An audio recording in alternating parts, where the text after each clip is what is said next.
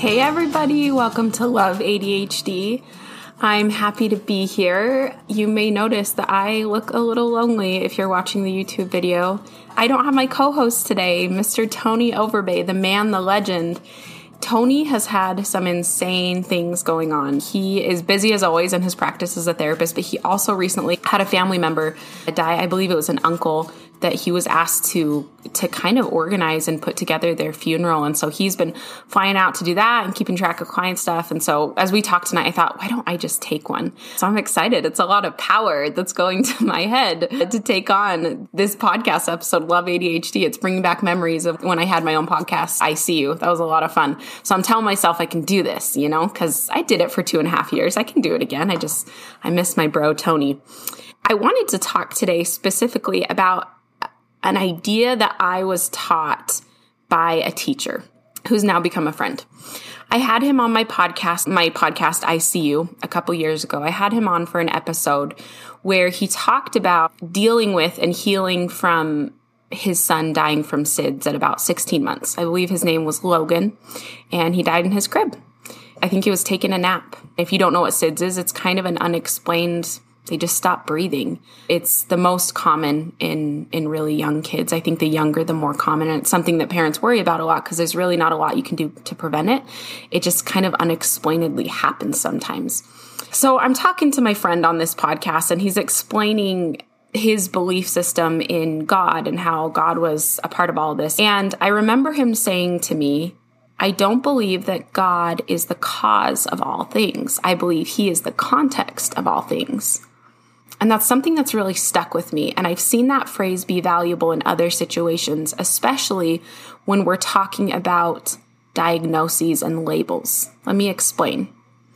A lot of people struggle with labels. It's something Tony and I did an episode on, right? We talked about labels specifically. And we came to the conclusion, well, I came to the conclusion. I don't remember if Tony agreed or not, but I'm sailing this ship today. So I think it's true. The conclusion I come to is that Labels are context, they're not cause for behavior. And so they help give us the backstory. They help us understand what's behind it, to get to the root of what's going on. But whenever we blame bad behavior on a label, it usually doesn't sit with other people right. And it probably doesn't sit with us right if we're being honest with ourselves. If I say, I have ADHD, therefore I can never be on time, uh, that feels really limiting. I believe ADHD is the context for a lot of the things that I am susceptible to. I think that I have a susceptibility towards being impulsive, speaking out of turn, a really hyper focusing, biting my nails and picking at my cuticles and doing other things, getting bored easily when an activity hasn't changed often. I think those are all parts of what make up the ADHD I see in myself, the symptoms I see. But I believe it's the cause for my behavior because behavior can change, right? We have agency.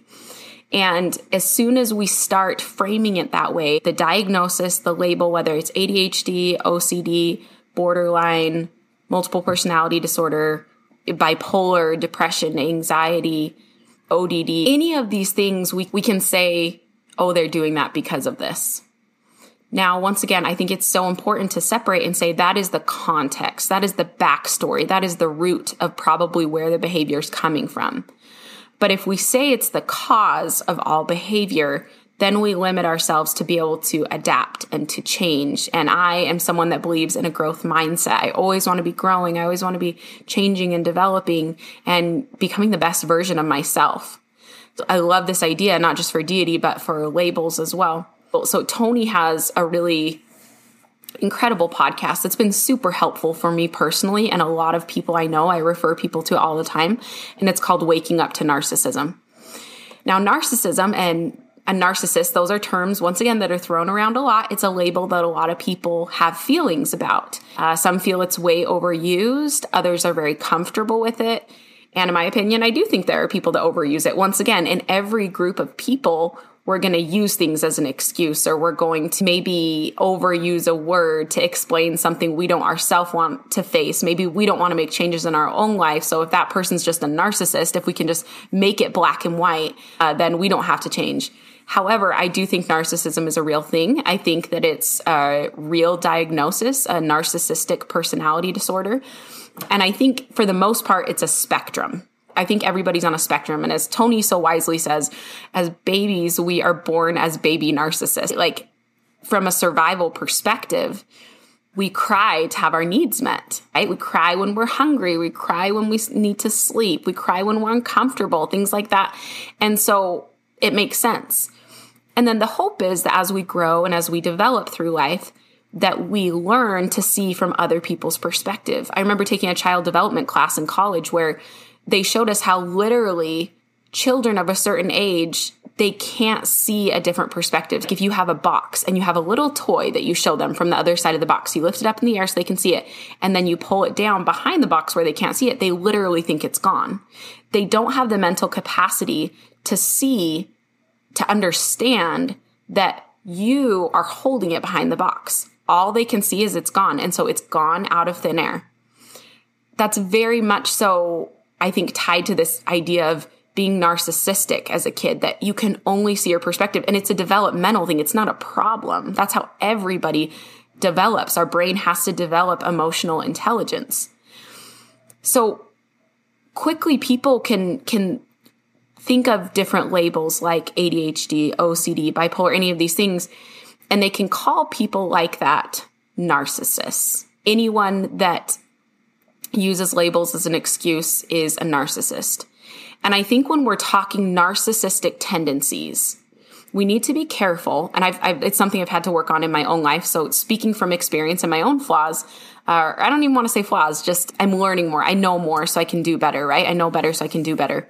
As Maya Angelou puts it, you can have ADHD and not have narcissistic tendencies. You can have OCD and not have narcissistic tendencies. You can have bipolar disorder and not have narcissistic tendencies. And maybe, maybe Tony, the therapist, will come in and be like, actually, Julie's not the expert on this. Let me set you straight. But I think for the most part, he's going to agree with this. And guess what? He's not here. So we're just going to say what we want to. Also, I'm editing this. So we'll see how that goes too. But if someone is enabled in those diagnoses. So if someone has ADHD and they're taught their whole life that, well, that's just the way you are. You can't control it. You can't grow. Then I think that can develop into narcissistic tendencies. Another way of putting it, emotional immaturity. That's also a term Tony uses a lot on waking up to narcissism is emotional immaturity. And so I look at it and I think, well, that makes sense. If we grow up as baby narcissists and then we grow out of that, if we're halted in our progress by not being challenged, by not being disciplined to say, no, it's not okay to treat people this way, whether you have the impulse to do it or not, whether you have the susceptibility to do it or not, there are standards of moral behavior in this home if it is enabled, if you continue to give your children everything they want when they have a tantrum, then you start to see the emotional immaturity continue and you see those narcissistic tendencies continue because they haven't developed more. It's all one whole. How all labels, all diagnoses, there are going to be people that use it as an excuse. There are going to be, be people that use any life experience as an excuse. People can find any reason, and that just is. Narcissistic tendencies just are any way that people can blame their bad behavior on someone else or something else. That shows a real lack of emotional maturity and is veering towards the narcissistic tendencies we see. It's not so much the diagnosis as it is who takes credit for your personal behavior. Do you blame other people for your behavior? Do you blame all life events that have happened to you for your behavior? And I'm saying this as someone who has done this before. I'm saying this as someone I can see where these narcissistic tendencies can happen. I feel like I'm a pretty good person. I think so. I don't know. I feel like I'm pretty intentional in my life and I know that I make mistakes daily. I can see how narcissistic tendencies develop because I can see it in myself at times where there are times when I don't want to face my own growth and development, where I don't want to take responsibility in places that I quite honestly feel insecure about. And so it feels really easy to make it black and white and be like, well, what else was I supposed to, do? like, given the circumstance? Or what, you know, like, look who I was dealing with. So of course I behave that way. But I want to say that I have found it so incredibly empowering, motivating, and fulfilling to own my own behavior, to take responsibility for my behavior no matter the circumstance that I am the same me wherever I go. Now, having said that, I have found that there are certain personalities, certain circumstances, certain situations, certain cultures for sure, that I find it harder to be the best version of me. But once again, who fills my needs? Is it up to those people to fill my needs, to, to make it a better situation for me to be on my best behavior? Or is it up to me that if it's not a healthy environment where I can be my best self, where I'm having a hard time maintaining my moral code or the way that I want to behave towards people, it is then up to me to move away if I need to, to take a break. It still comes back to owning my own behavior, filling my own needs. And the cool thing about this is when you own your own behavior, you absolutely can still have compassion for where you were at when you make a mistake. You absolutely, you're just relating to yourself. When I've done workshops on self compassion, and sometimes it's so interesting how audience members, they think self compassion is telling yourself you did a good job. Absolutely not. It can, I mean, it can be if you did a good job, but what if you didn't do it? Self compassion is relating to yourself kindly in moments of failure. If someone sits down at work lunch and they're like, man, I really screwed up this project. So quickly, we're quick to say, oh, no, you didn't. I'm sure you did great. Da, da, da, da, da. What if they didn't do great? What if they did screw up the project? That's where I think self compassion comes in of relating to yourself kindly, saying things to yourself like, you know, everybody has flops. I had one today. It's relating yourself to a bigger picture of all humankind all humankind make the human experience. We all make mistakes. This is a normal part of the human experience. And I deserve compassion as much as the next person. So often with self-compassion, a way to develop that. And I believe all of this is going to help us as we, as we choose to believe in context for diagnoses over cause, right? Over saying that it's the cause for bad behavior developing this self compassion in moments of failure. So it's easier. It's a little bit softer to embrace and acknowledge when we don't behave how we want to because we all make mistakes. We all don't behave the way we want to sometimes. And if that becomes less scary, if it's less scary to acknowledge when I make mistakes, it's going to be a whole lot easier to say sorry, period, and not need to say things like sorry, but you know, you escalated me or sorry, but you know, you really should have done this or sorry, but you know what? The school should really, or sorry, you know what? But my boss, he's, he's kind of right. Sorry for my behavior, period. Sorry for the part I played in this, period. And nothing else needs to be said.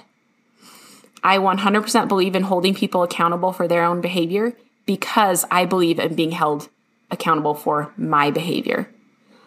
And more often than not, I find it is not my job. I'm just not in situations all the time where I, I feel the need to hold other people accountable. Uh, certainly, as a mother, I do. There are situations, certainly, as someone who employs assistants and things like that, I do. And in my friendships, those people that are close to me, I mean, I don't have time to be best friends with everyone in the world. So often, relationships where people aren't accountable for their own behavior, unless I'm I really need to work with them or it's a relationship I really want to invest in, I just back away from that relationship. That's not who I'm going to have in my close circle of people because there starts to be issues like the way that we interact. Now, it, what's interesting about the diagnosis of narcissism, as we're talking about narcissistic tendencies, the root of pure clinical narcissism is always self loathing, which is not what you'd expect because narcissists are very much so known of making everything about them. Nothing is their fault. They're the smartest person, putting down other people, which can look, if you're not watching, it can look like confidence overly confident. And what I want you to understand is self loathing is at the center of that. And so they have built, I, I picture almost like a treasure chest that they have in there, this heart that is bleeding with self loathing. and they have wrapped these giant chains around and dead bolted that sucker. And it is locked away in a tomb, in a cavern, whatever you want. And the key is thrown away in the sea so that no one can ever, ever, ever touch it. And that's the sad truth about narcissism. But the thing is, it has to be the narcissist's decision to change. It has to be the, the person that chooses to look at their life and their diagnoses as an excuse for bad behavior. They have to change that. And hopefully they can do that with help from a medical professional like a therapist. I don't think it's very often their close, intimate relationships that can help them change as much. We can be supportive, but what is most important is is keeping yourself healthy so that you can help people, right? I don't expect to always be around people that are emotionally healthy because we all have scars. We all have a story. I feel like I have experienced quite a bit of suffering and pain in my life in my short 33 years. And I'm also incredibly aware that I do not have the corner market on pain. It's part of that perspective shift. We're coming back from being the little kid that couldn't see the other side of the box where the toy really was and we're seeing, oh, there was a toy still there. I'm seeing, oh, there are other perspectives out there. Oh, there are people in China that live like this and that works for them. Oh, there are people that live in the Bronx and this is what makes sense. There's, oh, this person grew up as the first child and that has a different perspective. Oh, this person grew up without parents. Oh, this person had amazing parents, but then had a really toxic marriage. Oh, this person has a kid that has special needs that's autistic. If you're willing and open to want to hear and learn and understand from those perspectives, I find that the more you realize you don't know, maybe that just makes me feel good, but I think there's truth there that the more I understand about people and their stories, the more humble I've become to realize how much I don't understand and how much I need other people, how much more likely I am to walk into a situation or a conversation with curiosity instead of judgment because I realize life is complicated and it's beautiful and you can always be growing and healing and change. And that is the hope. And that is the hope I hope that this podcast, Love ADHD, brings to listeners. That's the hope that I know Tony and I both feel is, is recognizing as adults that our brains are wired a little bit different and how common it actually is. I don't know what the statistics are these days. I know I've heard one uh, thrown around as 20% of people, their brains are ADHD operated. Okay. That's like one in every five people. So we used to see ADHD as this, this really rare thing of this little boy that was bouncing off the walls in the standard classroom. And the longer we're seeing, we're like, oh, no, no, no, no, no. It's actually a much bigger thing. It's still the minority, right? 20% of the human population is still by far the minority, but not quite as small a minority as we thought. And so if we can learn how to work with that, that our brain wavelengths go at a different speed than other people's, then there is just a, an insane amount of growth and healing and excitement that can come. You're just learning how to work with your brain, right?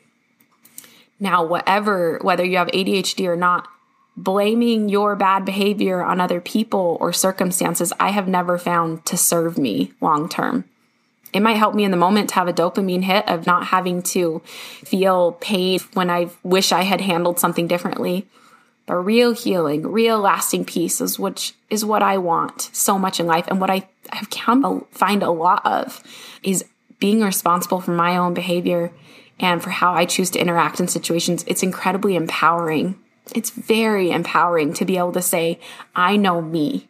I invest in me because I know the kind of behavior I strive to have. I know that I'm capable of handling things well. And when I don't, I know how to give myself self compassion and relate and remember that I am human and that I am learning and that that's exciting. And when I know better, I can do better. And sometimes that is fail after fail after fail, but I'm still getting up and trying.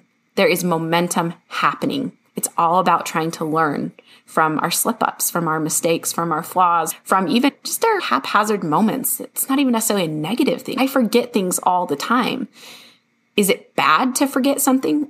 Or is it a human reaction that I'm learning how to curve and learning how to create systems so that I don't forget things as much because it does impact my daily life? It does impact my level of stress. It does impact my ability to be on time to things. And so as someone that wants to constantly progressing and growing and I have a lot of big things I want to do with my life, that's worth it to me to start investing in some time of, okay, how can I help this susceptibility I have It's because I know that I have ADHD. And so that makes sense that that's very much so in line with that disorder. Now, what can I do with that? Knowledge is power. It's not because I have ADHD, I just forget things and that's just the way I am. No, that, that's not the kind of life I want to live. I want to live a life of intention. I hope this has been helpful today. I think the more and more we can see things like a label as context and not cause for our life, for our behavior, for other people's behavior, I think that we'll be able to have more interdependent relationships and less codependent or uh, emotionally unattached, other unhealthy ways of relating to each other. The goal is interdependency. Codependence is where it's someone else's responsibility to make me functional, to make me happy all the time. Or I feel responsible to do that for someone else. That's not healthy. What we want is interdependency, which is I'm being the healthiest version of myself and so are you, whether this is a coworker, a spouse, and we're we're going to support each other in life and take this journey with each other because we choose to. I don't know about you, but as a teenager, you know, I'd hear the sappy love. I just run in front of a train if I can't be with her Romeo Juliet drama. And at the time I was like, oh, they're so in love. And now as an adult, I see that and I'm like, oh, ick, unhealthy. That is not a relationship I want because that means I'm responsible for someone else being functional. And that is just way too much responsibility on me. That's very stressful.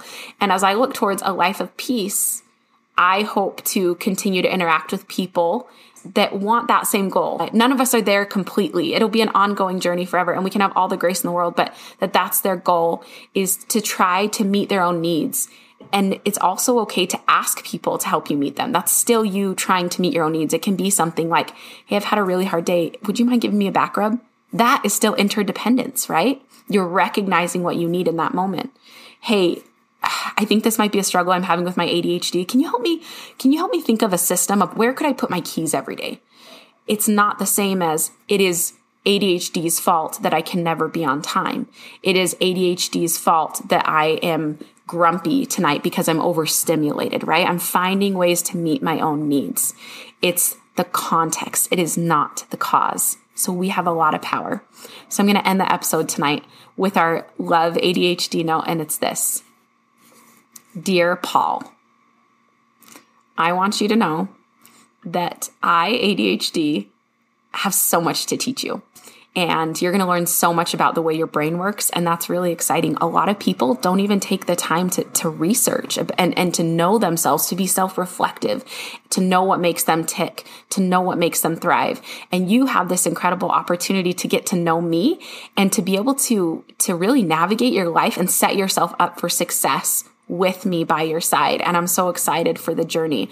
I want you to know that I am some context for why you do the things you do.